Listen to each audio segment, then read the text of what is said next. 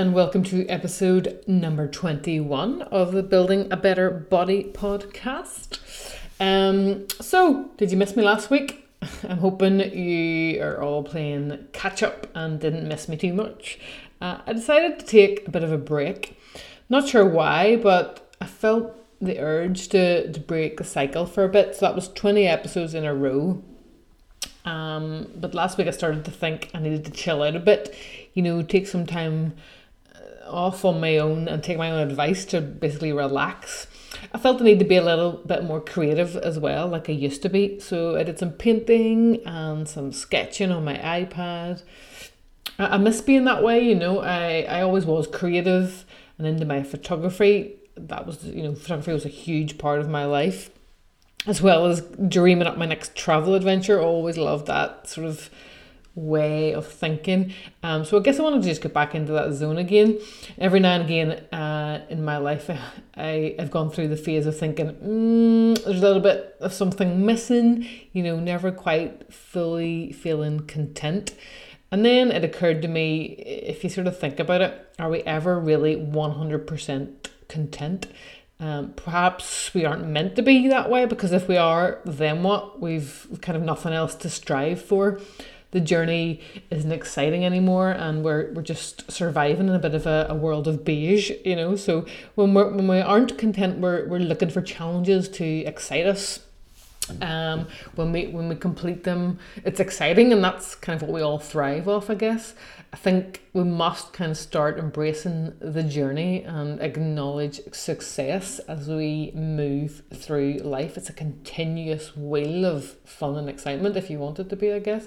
We need to appreciate other people's successes as well and tell them so. You know, when's the last time you told someone close to you that you were proud of them?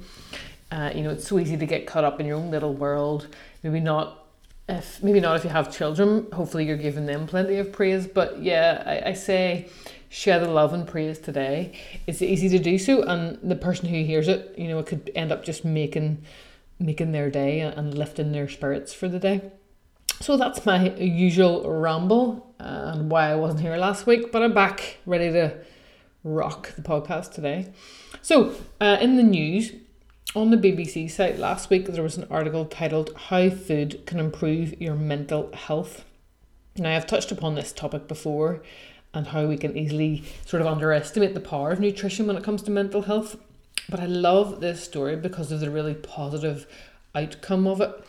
So Dr. Rangan Chatterjee, who is the BBC's One Doctor in the House, I don't know, it's a show if you've seen. I have not heard of it actually until I read this article.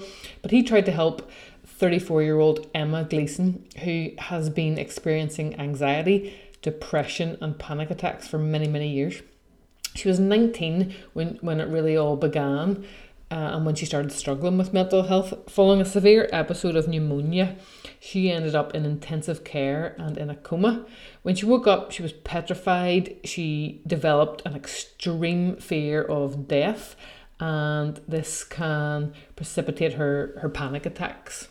So, quote, "Emma has tried various medications and counselling therapies, but was still struggling and getting 3 to 4 panic attacks per day. One of the ways in which," and this is the doctor, "helped her was by changing her food choices. Despite being skeptical at first, I was able to show Emma the hidden power of food in helping her mental state." Quote, "I had been living on a diet of takeaways, fizzy drinks, and generally processed and convenience foods for as long as I can remember, and didn't for one moment think that what I ate was contributing in any way to the anxiety and panic attacks I'd been experiencing for years," she said.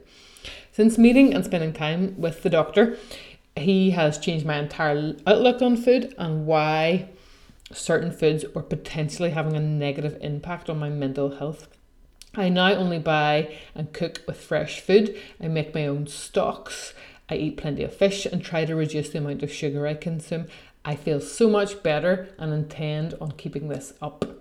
And now this leads on to a great quote.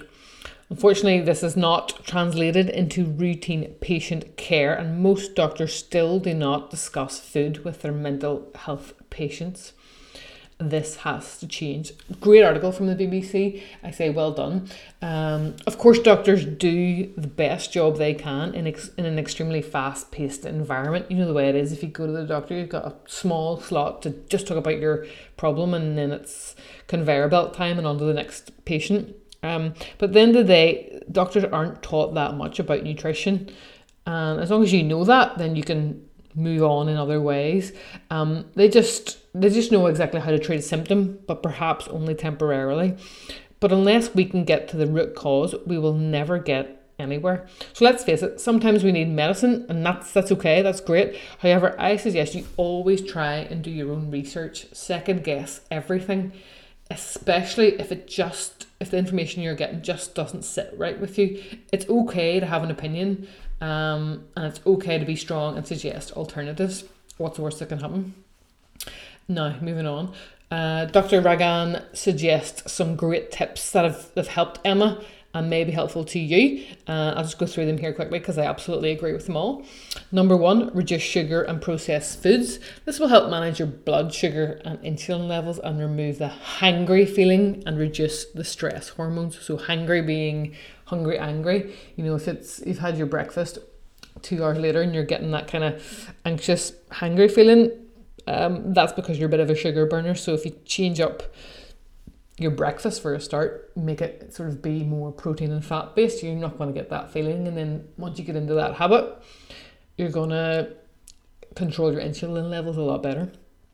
Number two, increase your omega-3 fats, which are essential for optimal brain function. So think salmon, mackerel, and grass-fed meat. Number three, eat more tryptophan-containing foods such as pork, chicken, turkey, seeds, and walnuts. Tryptophan is an amino acid, and it is converted later on into serotonin, and that's your feel-good neurotransmitter, and will also help you sleep as well. My favourite, number four, feed your gut bugs. It is thought that having a healthy population of gut bugs can have a significant influence on your mood via the gut-brain axis. You know, I've talked about this in past podcasts, a little bit on the last one actually. So feed your gut with bugs and feed those bugs that are in there as well. So sauerkraut and other fermented foods to populate your gut, and prebiotics such as leeks, onions, garlic, Jerusalem artichokes feed the bugs that are already in there, keeping them healthy. Incidentally, I tried Jerusalem artichokes last week. I thought, where are we going to get these? But I found them in a local greengrocer's actually. And they're lovely. I have some more in the fridge, and I'm going to make them again. Sort of a mild flavour, a bit softer than potatoes, not as starchy, be a bit more nutty in flavour, but give them a go. I think they're great, and your gut will thank you for them.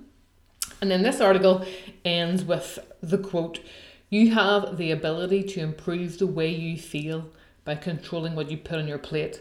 Love that. So simple.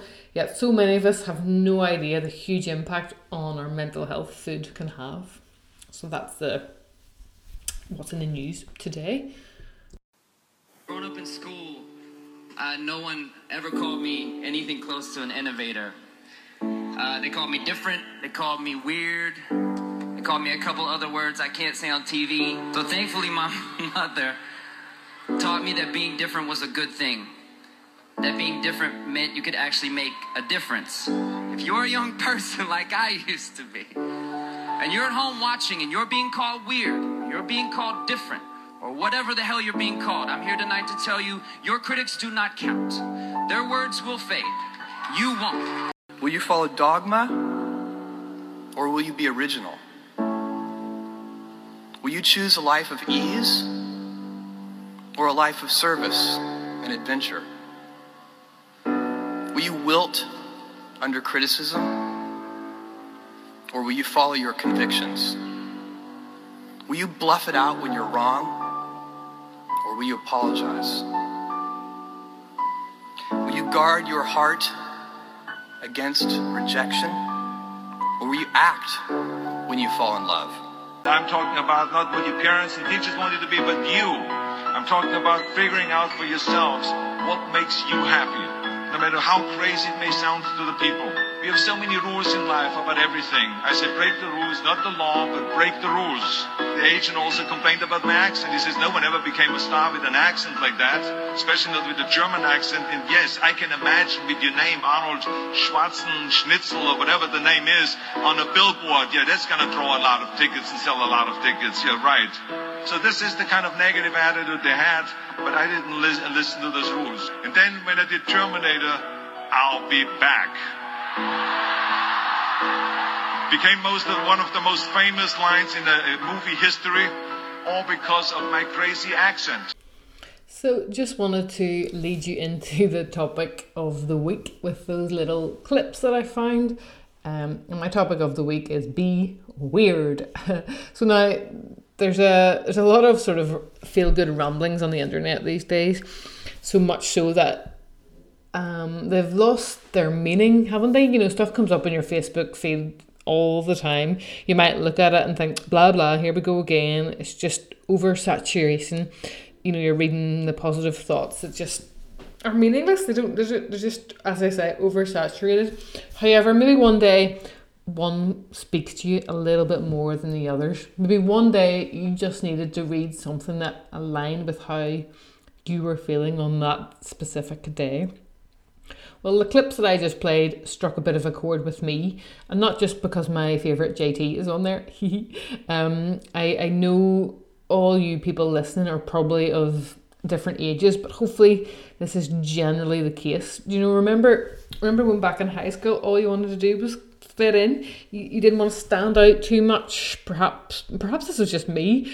But you know, if you think about it, there was the cool kids, there was the sporty kids, perhaps the smart kids, and then kind of everyone else in between. I'm not really sure what category I slotted into. I wasn't cool, and I wasn't smart, and I was kind of sporty, I suppose. I was quiet, but a little bit unsure of myself, I guess, but I definitely had good friends, thank God. I guess I was just a kind of a bit of a under the radar kind of kid, nothing special. Well, this is what I thought of myself anyway. Who knows what everybody else thought. But as I got a little bit older, the odd person would say to me, you know, Karen, you're a bit different to the others. And I never really understood what that meant. But they did assure me that it was a good thing. So maybe today I'm starting to realise what that actually meant. You know, let me see. Today, I'm absolutely trying to embrace the difference a little bit more. I'm far from your conventional 37-year-old. Yep, I'm 37. I haven't gone the conventional route that society tends to set for us, apart from buying a house. And even that, from time to time, makes me feel a little bit uncomfortable. It's just something about spending all your money on a house and sitting in your house, and that's all you ever do is sit in your lovely house. Oh, it's just, it makes me a little bit uptight.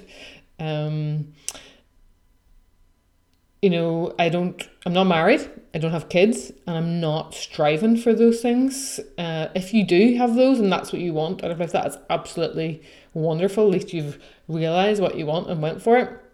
No judgment from me. Same way, I hope no one judges me for my choices. At the moment, I've been feeling that there's a big shift due. I've no plans to have children. I feel I want to fill my life with creativity, painting, much more travel. I want to explore and teach people all that I learn along the way. So I say, let's embrace our own little quirks. There is only one you. There will only ever be one you. So if you have a twitch or an urge to do something, you know, something that's really calling your name, even if it's out there, don't silence it, explore it, be weird and be you. So super short, but I just wanted to kind of rein in the fact that you can be weird, you can be different, because you are going to be the one that stands out and makes a difference in somebody's life, hopefully, later on. So thanks for listening, guys. That's episode 21, done and dusted. I would love to hear from you. If you have been embracing your weird, drop me a line at karen@goodcleanchow.com. And if you want to support the show, head on over to goodcleanchow.com/support. And please do leave me a review on iTunes. I would love that. And until next time, I'll speak to you soon. Bye. purpose of this podcast is to educate and inform.